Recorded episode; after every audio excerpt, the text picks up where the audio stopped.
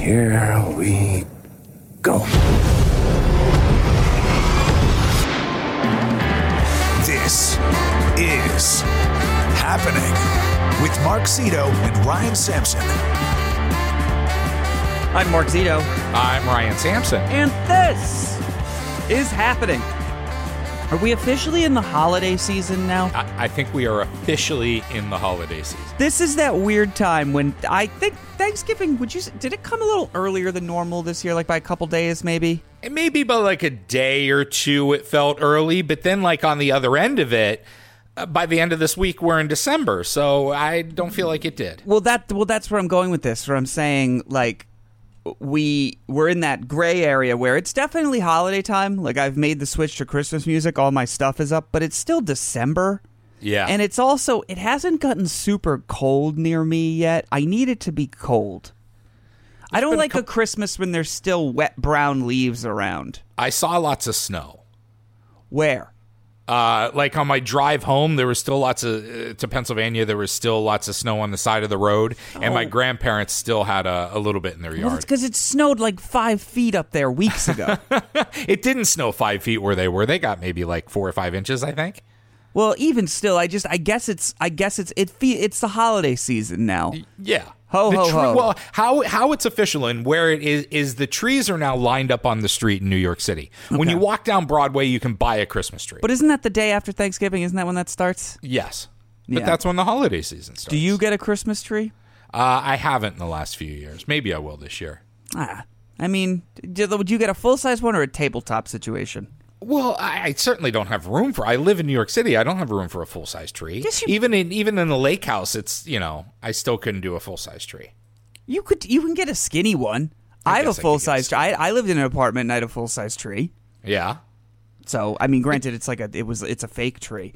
I don't do the real trees, mainly because I would almost certainly forget to water it. That would stress me out. I don't know what it is. My parents convinced me that Christmas trees just light on fire just with reckless abandon, and I've always been afraid. Yeah, it's always been a concern. I won't do a fake tree. On the other hand, like I almost said to myself, like maybe I should get a fake tree, but storing something for 11 months out of the year seems ridiculous. Like buying Ryan, something. You've often told us that you have boxes of shit from your past that you don't even know what's in them, like for the Ryan Sampson Museum, which get zero use, whereas at least the tree would get use once a year. Yeah, but they're small boxes. And then you got to go up in the attic and get it. And What? As opposed to interacting with a guy on the fucking street or going to That's a good point. And tying it to your car. Christ, or that walking sounds home terrible. With it. Yeah, you're right. A Christmas tree farm, I remember as being just the worst thing when I was younger. I remember it used to feel like it took forever. Like they would walk around and be like, nope, not quite. And it would just be like walking through this. It just sucked. I was at my aunt and uncle's and they were talking. They're like, we went to so-and-so place and bought a tree. They charged us $45. And I'm like, oh my God, you have no idea. That's a cheap ass tree. Yeah, it's like a huge, fool, perfect tree. But they thought it was the most ridiculous price ever in the world. Another thing is that I am pro fake tree. Now you got to get some scent sticks for it so it smells like a real tree, but there's less mess and you're killing less trees. Well, but I don't think it's that big of a deal. I think the Christmas tree farms have the cycle healthily down. I understand. It just still seems like an unnecessary thing to do.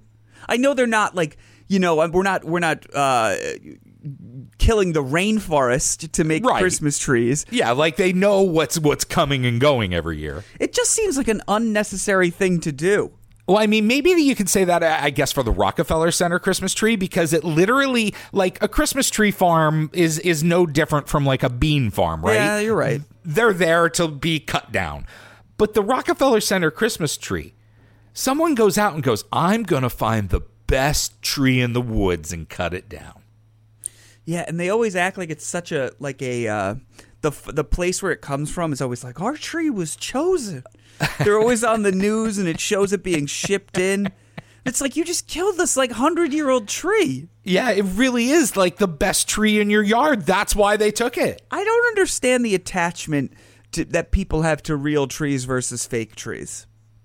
Well, I mean, like when you think about, you know, the fake tree, you've got to suck oil out of the ground and manufacture it into plastic that will never biodegrade. And it smells like shit. You have no idea. Why does the tree smell like shit? Because it doesn't smell like a pine tree. Does it smell like anything? It smells like your attic or plastic. No, it does. You have no idea. Okay, I've smelled a fake tree. I mean, like it doesn't stink up the room, but okay, like if you put your nose to a real tree and a fake tree, you know which one smells better. Well, yeah. That's all I'm saying. Yeah, well, it doesn't smell like shit. That implies that it has a negative smell as opposed to a nothing smell. Compared to the real tree, I'd say it does. Next to the real tree, I'd say it's a negative smell. There's an argument. People make this argument that having a real tree is pure and that's real Christmas, and I wouldn't bother with a fake tree. And it's like, well, why? It's not like fake trees like look like they looked like in the 80s. They look legitimate now. They're good. And how do you even know that they're not biodegradable or anything like that, that they can't be broken down? You have no idea. It's plastic. So no plastic gets broken down? Do you not understand? How are bottles made from 100% recycled plastic? Yeah, but that plastic is like it's recycled plastic. The plastic doesn't like naturally work itself back into the environment like a tree does. Yeah, that used to be oil. Okay, but like just because it's like getting a second use out of it is good job, but that plastic still is not going to like. I would argue that the are you really making the argument, or are you just being silly? No, I'm making the argument that a fake tree is long term more sustainable. Which one's more sustainable? A handful of leaves or a handful of plastic? Well, hear me out on this. Every year, people have to drive to get their fucking real trees, right? Then they have to drive them home. Then garbage trucks have to take them away somewhere. Then they get put in a big fucking pile. Then we wait for that to degrade or we burn it or some shit when you could just buy the other thing once and it's good for years and years and years and years and years and years. Yeah, but then a new one comes out and there's a sale at Big Lots and you're like, we really should get a new tree. No one does that. That's actually, I would say, the one problem with them is like I even said to my mom, I was like, we've had our fake tree at home for probably... I would say minimum 17 years. And yeah. I said, are you ever going to get a new one? She was like, no, not going to do that. So I actually think that, you know, also think about all the land that's used up by Christmas tree farms that could probably be better served for, I don't know, urban development, let's say, for your big... Urban development? Yeah. That's worse. A Christmas tree farm is way better than urban development. No. Like... You're the one that loves, you don't like the suburbs. I thought you would be happy with urban development. Oh, my God. Right? You don't. I mean, sure. I guess if Mark's being anti-environment, if you're being environmental misinformation guy. How am I being misinformation? Oh my God! See, you're so pulling the you're being the Trump environmentalist. Today. Okay? Tell me what? Tell me something. Give you're me like some facts. I truly think that plastic is better for Earth. I think you're very much being. No. I'm just saying. Yeah, I think that the process of killing a new tree every year is not maybe necessary. Let's see if there's what's better for the environment. Better. For the environment. I mean, plastic is never better for the environment. It's just like that's the hard and fast rule. I would imagine real trees are better, like in the short term, no doubt. But I'm curious about the long term. Yeah, there's no doubt about it. The long term, the real tree will biodegrade or be used near immediately, whereas the plastic will be around for a few hundred years. But if you use it, no one's handing down the trees. Okay, all right, hold on. So this is interesting. There's a dude. You are just trying. See, this is now somebody doing their own research. That's how fucking research works. Yeah, but you've stated a bullshit thesis, like an absolute bullshit thesis. You have not done any research. Now look, here's Ryan. I will admit to you that your side seems like it is on the surface. probably correct, but you've also done zero research about this. So don't come at me like look at me doing research. Name me something you know about this. Plastic is always bad. That's not true. Yeah, it pretty much is. So here's the thing. I'm looking at multiple different websites. The first one, plastic tree lobby is gonna fucking tell you that they're great and not bad for the environment, obviously, and all the things you just said. That's why I wouldn't go to the plastic tree lobby. Hobby Lobby. So nature.org says short answer, real trees are better, because apparently there's like 300 to 500 million trees grown and only like 30 million are harvested, and so you keep the farms in business, whatever. I'm looking now at a CNN piece that says natural versus artificial, which Christmas tree option is better for the climate? Right? That's okay. What we're discussing, right? Yeah. All right. I mean, it's another word for environment, but sure. What kind of tree has the lowest carbon footprint? A natural tree or a store-bought plastic tree? It's complicated, experts say. It's definitely a lot more nuanced and complex than you would think, which is Andy Finton, the landscape conservation director and forest ecologist for the Nature Conservancy in Massachusetts. Definitely, I would say, more likely than not the Plastic Tree Association. All right, so here's the things to know.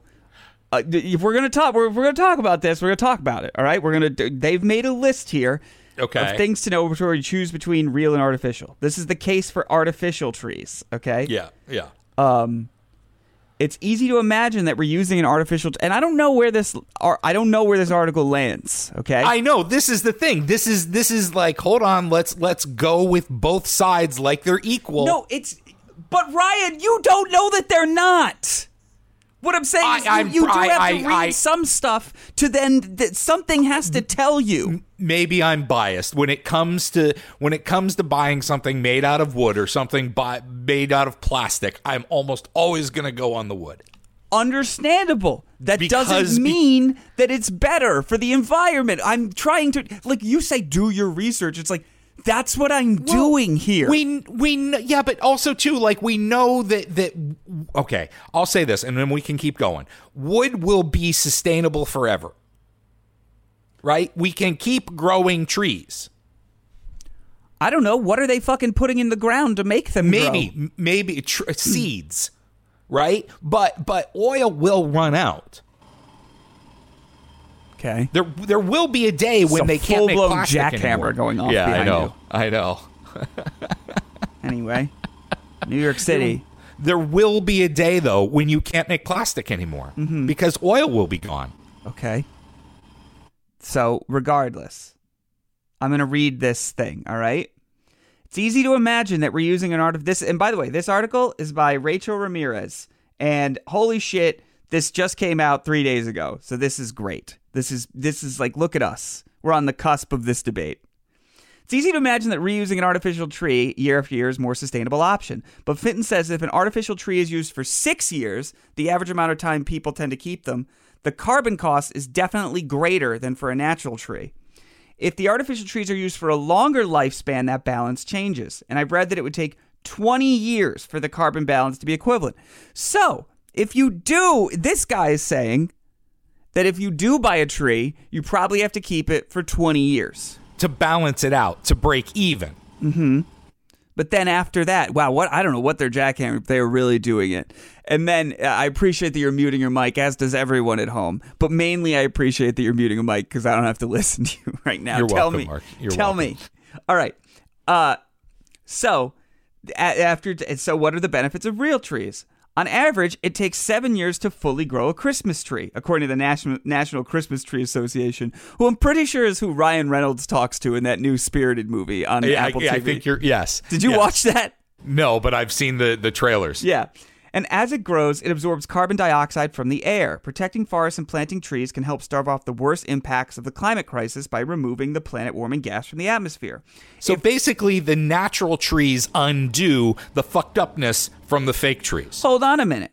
If the natural trees are cut down or burned, they can release the carbon they've been storing back into the atmosphere. But Doug Hundley, spokesperson for the National Christmas Tree Association, wonder if he's biased. Big tree is definitely biased. It literally says, which advocates for real trees, says the act of cutting down Christmas trees from a farm is balanced out when farmers immediately plant more seedlings to replace them. Okay. I would just like to say that thus far, out of the two groups, it's clear that the real tree people are spinning a lot more bullshit. What do you mean? Well, they're the only ones that have a ready-made excuse for why for their bad thing. No, it's not a ready-made excuse. It's that when you make a plastic tree, you've taken oil out of the ground and you've turned it into plastic, and then it's not going to biodegrade for hundreds of years. Mm-hmm. When you take a tree out of the ground, like, you're never getting the oil back. Or if you are, it's going to be a few 100 million years. When you get a real tree, trees pile up on curbs after the holidays, and the final destination in many locations is landfills, where they contribute to emissions of methane, a powerful greenhouse gas roughly 80 times more potent than carbon dioxide. So how about this? I've got it, Mark. Why don't you and I start I've got a business plan ready to go. Are you ready? Is it called, I guess Ryan was not totally right, the business? No. Okay. No, we got it. Actually, there's free. Anyone, want to do this in your town, but like, we go around town and pick up everyone's Christmas trees and we mill them into lumber and then we build furniture. Okay. So all our material is free. But I only want to do it if we're like the Magic Mike guys, meaning I get to get really ripped and look like Channing Tatum. Yeah, you can do that. That's fine. Really or we can build like kid sheds out of them, like little dollhouses or something. I guess the bottom line is that I was just trying to communicate from the beginning is just because you get a tree and it's a real tree doesn't mean that there's not significant, environmental cost to said real tree. That's all. Sure. But also, I mean, like, anything plastic is bad. And as far as the scale of plastic goes, the Christmas tree is probably pretty far down the line. Look at you have a plastic bottle in your hand right now, right? There's one sitting on your table somewhere. Yeah. I don't know if I agree with the anything plastic is bad take, but... Oh, yeah. Okay. This is one of those things that, like, we haven't, like, completely grasped it yet. Yeah, I think. How long do you think it's going to be before we ban plastic bottles? At least 40 years. Oh, wow. That's scary. Do you think we're going to go back to glass bottles everywhere? That would be, or paper. Okay. Cartons. Why don't we? Okay. A lot of stuff is not going to work in cartons.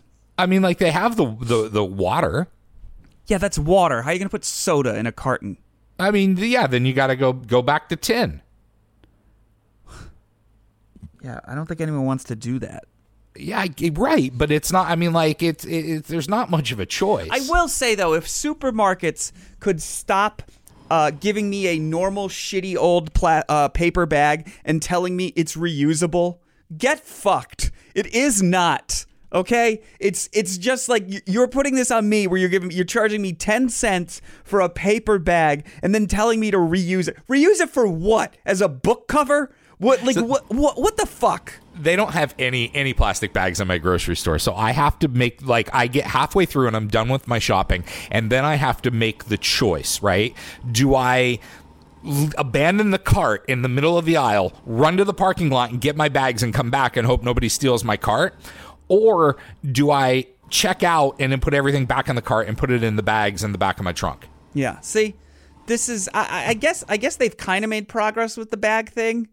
Like, we're sort of used to it at this point, but like, it is really, very annoying. When it started, everyone's like, oh, this is awful. I can't believe, but really, those are your options, and they're not horrible. Like, it really isn't that big of a deal. But you think we're going back to tin and glass bottles? I don't think so. I think that if we don't, we're pretty fucked. I mean, like, I think we're it's one of those things that, like, it's smoking when you have cancer. You have lung cancer and you're still smoking. You know what you're doing is wrong, and I feel like that's everyone is lighting up the reds. But also with every Coca-Cola. But also in this scenario, in the scenario you've put forth, there's an agreement between you and your doctor that you have cancer. Where where we all know. We all know. Do we though? Because it seems like a lot of people are still like, who's to say? I don't agree with those people, but I don't think there's a universal agreement. No, that's because we know. That's because the people that are like smoking with lung cancer and they know it from their doctor, like, we'll see if this is really killing me. I like you broadcasting from this this jackhammer thing, which seems to have subsided outside, because I feel like you're on the job somewhere. Mark wanted to quit, and I'm like, no, they're jackhammering a gas line out there, so I could blow up, and you want to be recording in case that happens. Definitely would. Yeah, I'd be like, listen, this is our last episode ever, but I think, do you want to hear a man die? The thing out is, with a bang. I would just, here's what it would sound like. It would probably everything would cut, and I would just be like, Ryan, are you there? And I would just be like, nah, we lost the feed. And that would be it. But you'd be dead. ... But your plastic Christmas tree would live on. No, it'd be melted. Yeah, see? Just releasing terrible gas into the air. Speaking of things that live forever, did you see the permanent installation to Sean Taylor at FedEx Field? I didn't. I saw it happening. Yeah, I heard that there was I was watching Red Zone yesterday, so they showed a clip of it, and Now, part of me wants to say, Dan Snyder, does every decision make its way up to him, really? But then I remember that based on what I know about him, I would argue that, yes, it probably does. And it's like, this guy cannot stop tripping on his own dick. Now, I'll be 100% honest, Mark. I don't remember this person. I don't remember how they passed. Uh-huh. Like when they unveiled the statue. Invasion, I believe. Okay. When they unveiled the statue, they're like, it was a member of the team who died too young, and here's the tribute. But I don't remember. Fine. It's almost irrelevant, because that's not even the point. The point is that this looks like a mannequin in a Foot Locker. Oh, no. Have you seen it? Hold on. I'm going to look it up right now. I'll just send you the picture. There, okay. I texted it to you. This is a permanent installation which was sold as a statue. This is not a statue. This is just a weird wire mannequin in this guy's jersey, but certain things about the jersey are correct. Like, it still says Redskins, because that was the name of the team when he played for them. However, can I like the bar where you circle the one thing? This isn't right. Yeah, because it looks like the same belt that I wear. That's probably right, actually. But the jersey, the pants are done by Reebok, but the jersey's done by Nike. That's not correct. It's just incredible that it's not even a statue. If you haven't seen this, look up the Sean Taylor statue. It's basically, there's no face, there's no carving. It's just a wire frame, like if they were trying to sell you a Sean Taylor jersey. A number 21 jersey, it's fucking ridiculous. That's almost insulting. That's not a statue. And there is a mural, which is also near where you can get ketchup for your hot dog. It's just, it's like... But it's also so fucked up that it's just an empty jersey and helmets, or are they saying he's a ghost? I mean... It's just weird. It's like, and they're like, it's a permanent installation. It'll always be here. It's like in the concourse of this stadium everyone hates. I did not know. When they showed it on Red Zone, Scott Hansen was like, I think doing the commentary on it, and was very favorable, trying not to be a dick about it, basically. Yeah, he wasn't being, he was more memory of Sean Taylor than anything about the statue, and he was being respectful to Sean Taylor, but holy cow. Dude, it's just, I've never seen anything like this. This is small things. And Mark, I think you'll understand me because of what you do, but like little aesthetic things, like the sleeves aren't even. The left sleeve is so much higher than the right sleeve. Yeah. Like, can you dress the bad wire thing correctly? It's a real mess. It's just embarrassing. And I feel like everything that team does, the Washington Commanders, is just embarrassing. Were they getting some sort of, like, was this spontaneous? Because if he died 10 years ago, right, it didn't take them 10 years to come up with this. And if it did, oh, boy. He died 15 years ago. It was the 15th anniversary of his death. Sorry, I thought it was 10th. I apologize. But was there pressure from family or fans to remember him in some way that they like had to throw this together, or was this their spontaneous gesture? I don't know. I feel like they did that last year already, their spontaneous thing around Sean Taylor when things were going pretty bad for Dan Snyder. And last year they did a memorial. Remember, that was the whole thing, like Jackson Mahomes like did a TikTok dance on the field painting or some shit. Yeah. But this was, oh yeah, we're doing a whole thing for Sean Taylor.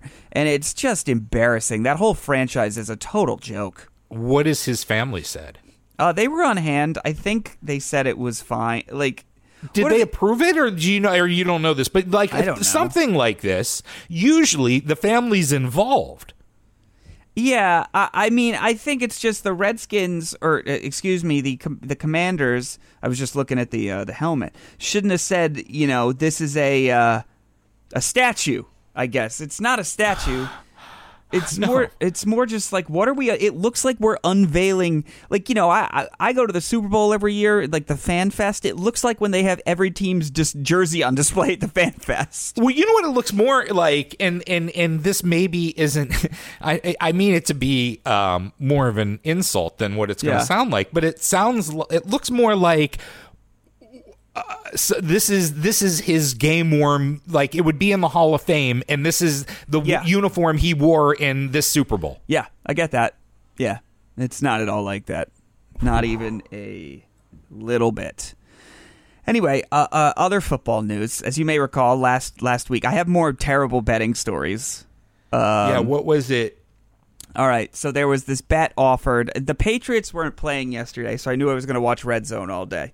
Yeah. So there were a couple bets that I was like, these are interesting. The first was every team in the 1 and 4 o'clock windows to score a touchdown. Every team in the 1? Wow, that's during the entire game? Yep. So you had to know 0 or 3 scores. Correct. How'd you do on that? Every team except the Saints scored a touchdown. Come on, Kamara. Even the team, and I mean, and the Saints got the ball on their, like, on the opponent's, like, 39 or better, like, 3 times in the fourth quarter and couldn't fucking do it. They scored goose egg. How much did you bet on that? $100. All right, not the end of the world. I lost. It would have won, I believe, $700. Yeah, I mean, like, I understand why you made that bet. But this other bet, Ryan. Oh, no. This other bet, I want to be clear, I only bet $50 on it. Oh, no. But it was every quarterback in the 1 p.m. games to score a touchdown. To throw a touchdown. Every quarterback in a... Oh, or every team to have a passing touchdown. Ooh.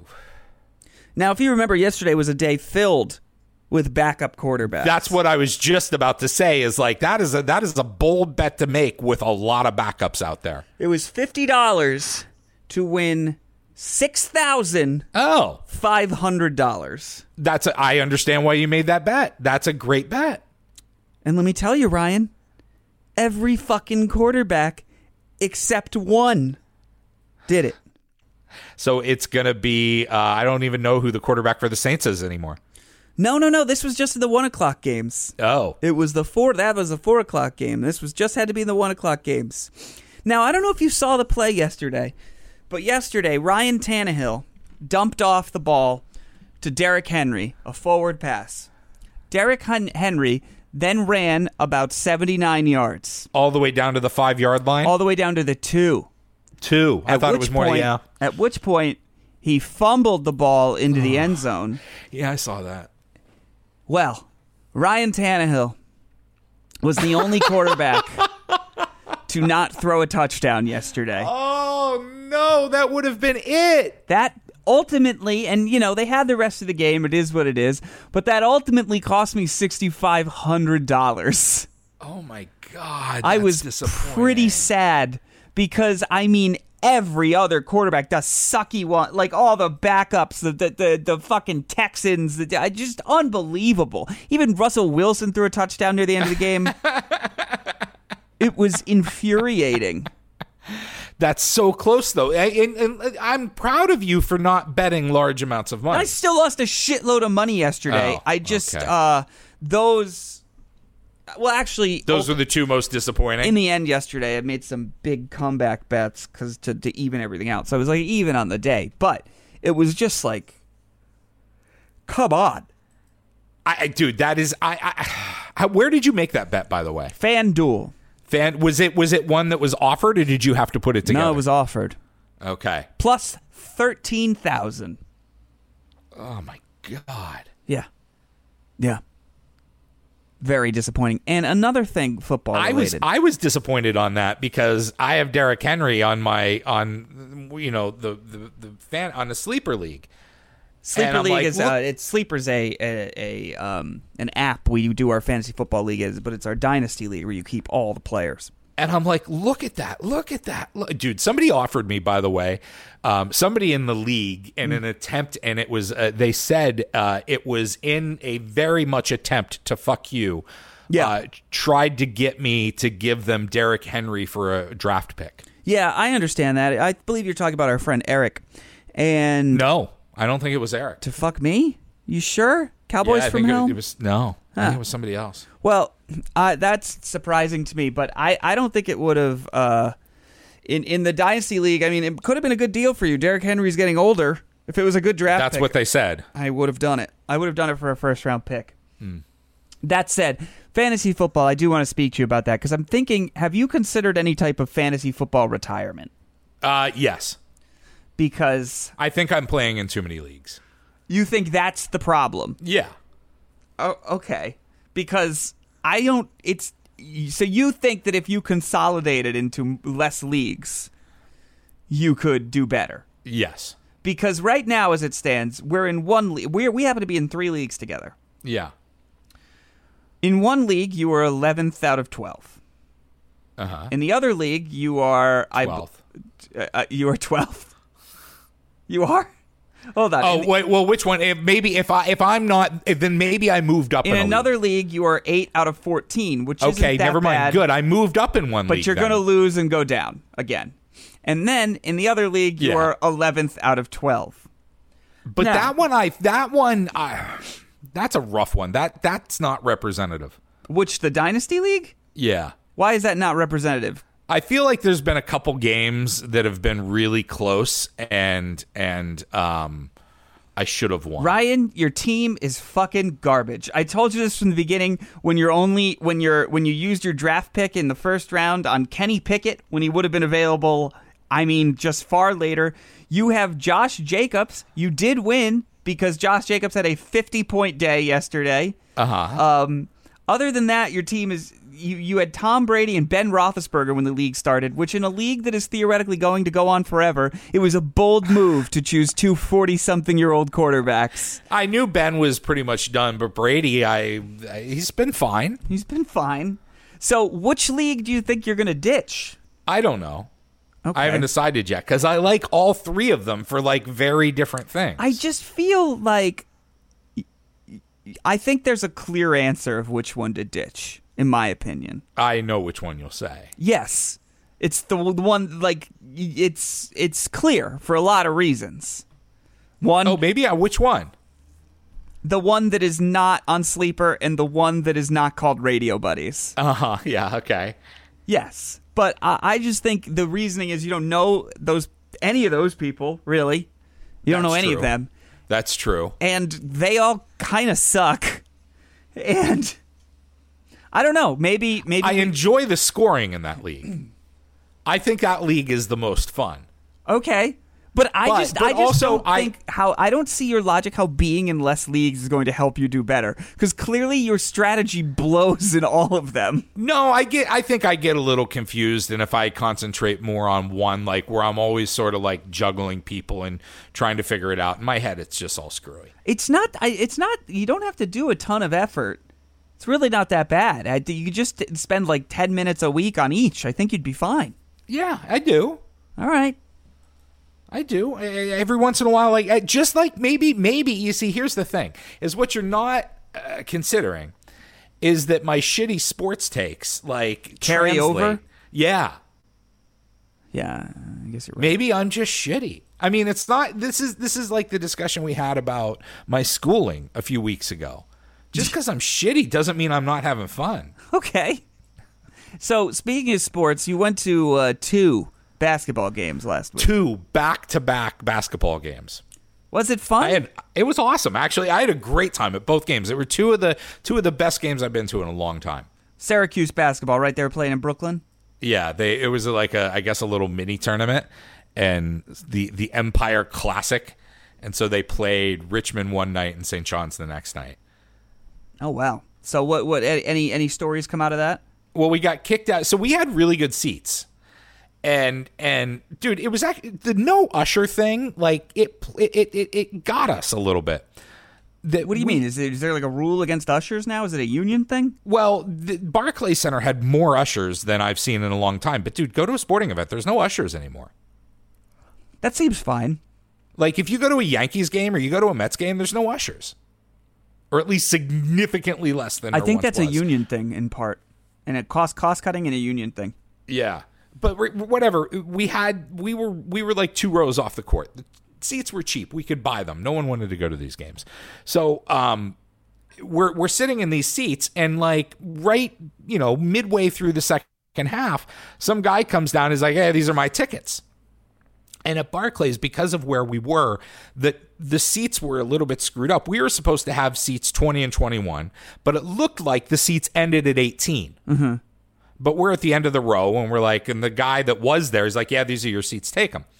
And so halfway through the game, someone comes down, and he might have had something to do with the school. I'm guessing he was some sort of official with St. John's, I think.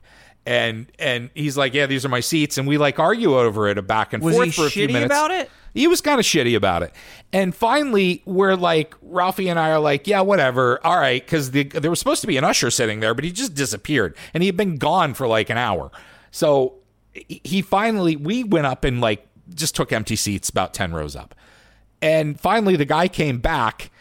And I came and I said, hey, are these our seats? Like, where are our seats? Because it looked like 20 and 21 didn't exist because the row ended at 18. And the guy flipped open the seat and they were written on the bottom. And he just kicked the guy out. He's like, yeah, these are his seats. And the guy was even shittier then. What'd he say? Nothing. I guess what it was is that because there was two games, he had tickets to the second game. Oh, get the fuck out. Exactly. And he was just like a frump on his face and like, yeah. Basically, he was an older guy that I don't think was used to being in crowds like that or used to being told no. Well, then, sorry, bro. That's the way tickets work. The next night, we didn't have nearly as good a seats, but they were still good. They were they were about where we had, sat to let the shitty guy sit there for a minute. Yeah. And right after tip-off, or right as tip-off is happening, dude, this group comes by us, and there's one guy that's just fucking loaded. Yeah. He is just out of his mind drunk. Well, what time is the tip-off for this game? 9 p.m. Yeah, all right, yeah. And so he drops his phone like 4 or 5 times, like instantly. Just keeps dropping his phone. College age? I'd say not yet 30. Okay. Next thing you know, they'd spread out down the row, right? There was not everyone was in their seats yet. They'd spread out down the row. Next thing you know, a group of like 5 or 6 guys come down, and they're about to come down our row to get to their seats. And all of a sudden, they're in front of me, and then they turn around. And they're like, nah, never mind, and leave. I'm like, what's happening? And I look to the left, and the dude just fucking puking. Ugh. In the Barclays Center? Yeah, just like 10 rows off the court, just like got a program up to one side of his head, nonchalantly just vomiting in the aisle. Oh, my God. So what happened? They left, and we just sat, 6 rows down from a pile of vomit. Nobody sat there. Fuck or that 6 guy. Seats down. See, there is an age where that's somewhat acceptable, but not in a public place. Not in a public place. And even what was more ballsy about it is that he puked and just sort of like waited for a minute. Like, oh, what do you do? Like, there was no effort to get out of there. Well, truthfully, what was he going to do? Run up the aisle puking in front of thousands of people? You're right. That's true. We thought he was gone, though. Like, we literally thought he was gone. And then probably, like, in the second half, near the end of the game, there's a timeout. It's sort of like a critical timeout. And he runs down the aisle like he's joining the fucking team on the bench and literally stands at the foot of the... Like, you know how a little kid will do it in a baseball game and try to get a... He did that and went all the way down to the end right behind the Syracuse bench and was just, like, standing there like he was participating in the timeout. What an asshole! Oh my! It was pretty special. So, in the end, did you end up getting those seats that would have put you courtside? We talked about last week. No, and kind of glad we didn't. We were two rows behind those. Okay. We were two rows behind those, and they weren't exactly courtside seats. They were slightly behind the Syracuse bench, and you had a table. Ugh. Really? Yeah. So you had your own table? No. If we had gotten those courtside seats, the ones we were looking at, where I said we could, and also did they come with alcohol or anything? I don't think so. No, and also thank God we didn't, because they switched the benches, so we would have been sitting like right behind the Richmond bench. But you're still close to the action. Oh yeah, we were just as close to the air students. We were just as close to the action with the seats we bought. I saw something in the news last week that just made me think about, like, if this ever happened to me, I think I would lose my mind. Okay. It comes from NBC4 in New York. Louis Andrus Hanau wrote this piece. Roving preachers, Lyft drivers spread the gospel with ride-hailing ministries. Oh, God. Can you imagine? No. Oh, God. Yeah. You get in a Lyft. And this person starts wanting to minister to you about Jesus Christ. Ever been in an Uber in Florida? You get plenty of politics. Or I guess you've just been in any Uber. Like, do you think Christian music stations are solely kept on the air by Uber drivers listening to them? It's pretty close. And there really is. It's kind of and there's two types. The one that when I get in their Uber, I expect Christian radio, right? Yes. I'm like, here we go. That's fine. And then there's ones that surprise you. Yeah. Because there's always the sort of like 35-year-old Hispanic mother, right? When you get in her Uber, you're getting Christian radio. Yes. You absolutely know it's K-Joy or whatever it is. Yes. But every once in a while, you get like an old guy. And that's when I get scared, is when an old white guy is playing Christian rock. I'm like, oh, no. Oh, because you know that he's reformed. Something bad. He had done bad. Mom enjoys it. Mom is listening, is jamming to her radio station. She's not going to say a word to me. But yeah, the other guy's going to start talking. How's it going? Going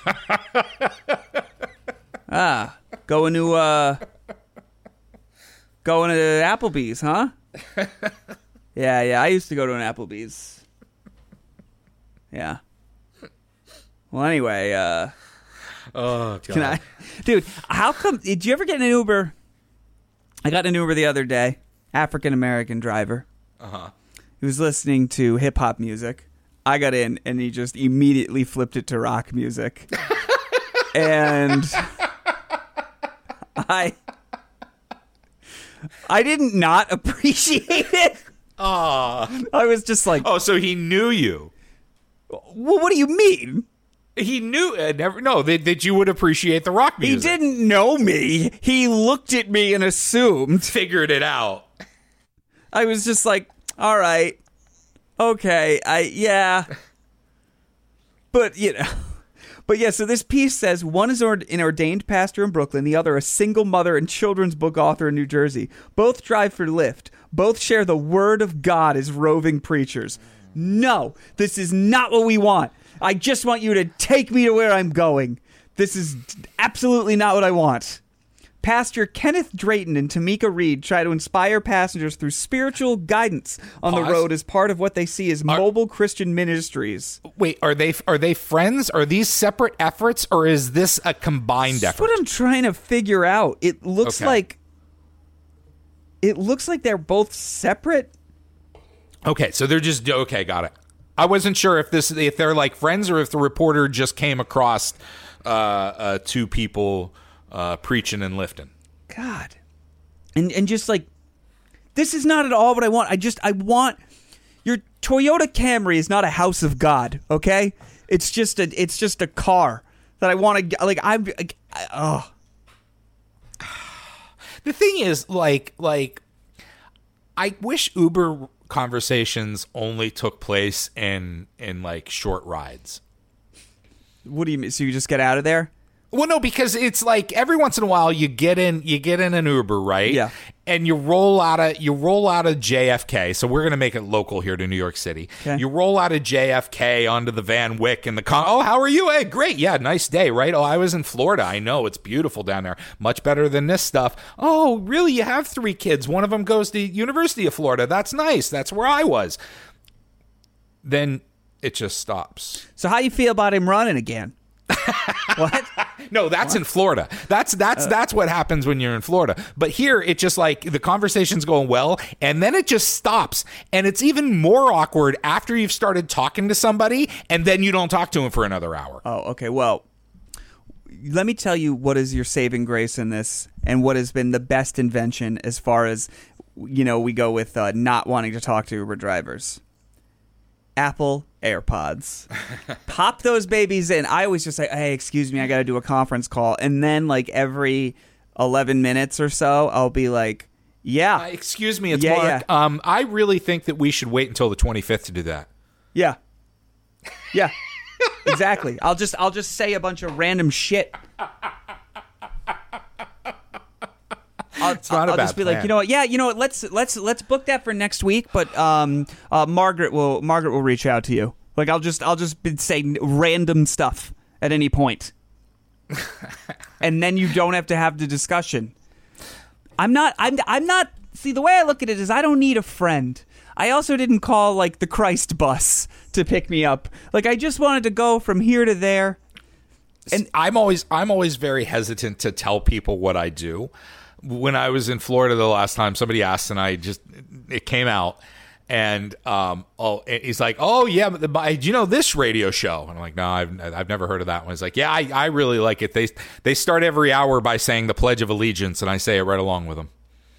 What fucking show does that? I have no idea, but it sounded like. Can you imagine if you were a conservative talk host and you had to give the Pledge of Allegiance? I imagine it's a 3-hour show 3 times a day. But in reality, what you're doing is just killing time. Right. Welcome back to the program. Let's stand and deliver. I pledge allegiance to the flag of the United States of America. Also, yeah, nobody listening can stand, so it's even weirder. Like, I guess. What? Yeah, so I'm always like that's why like when I'm in Florida I get weird stuff like that. What? But you gotta find out this show that pledges allegiance every hour. Maybe I can find it out. That is ridiculous, dude. It's just like I don't. How do you think? Do you on some level one day we gotta do a show, but we only do it like we're right wing hosts, okay? I don't like an old Colbert Report tribute. Somewhat, yeah. Like I think I could do it. I think I could. Like for example, I could take this story of these Lyft drivers doing something I hate, and you just spin it. You just be like, "This is what we need. We need more God on the roads." I don't think this is the one he's talking about. This is a country station in Pensacola. I think he was talking about a political show. But this one I found in Pensacola. It would be fucking weird if they gave the Pledge of Allegiance and then did a phone scam or something. Every morning at 7 a.m. right after the news, Brent and Candy have the Pledge of Allegiance. And they actually have the Pledge of Allegiance printed on their website. In case, you know, you need to. So there's a country station that does the Pledge of Allegiance every day on the air. Yeah, Brent and Candy. Oh, man. Oh, and if you have a group or organization that you would like your church or your office that want to say the pledge, they'll record it.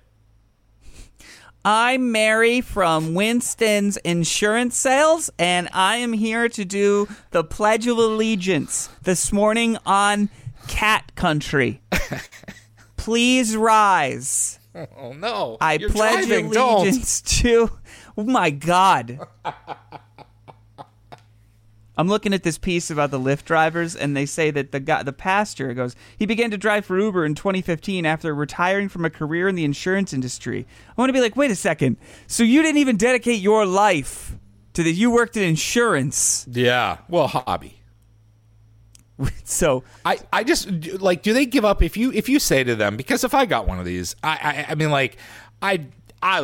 not religious. You're not going to convert me, and thank you. But see, I always worry about saying that because I think they take it as a challenge. They might take it as a challenge, and you know, I have enough things to fight back if I wanted to. He says he always plays classical music on his car stereo. His favorite is Mozart to encourage a calm, pleasant mood. He begins with a greeting and a kind word. My kind word would be kerfuffle. Kerfuffle. I would say, hello, kerfuffle. Just a word that sounds kind, even though it's not. His priority, he says, is to introduce passengers to Christ, but he's respectful if they're not receptive. They're often Christian, but he has also spoken to atheists, Buddhists, Hindus, Jews, and Muslims. Instead of trying to preach, he said, he focuses his message on the love of God and tends to avoid doctrine.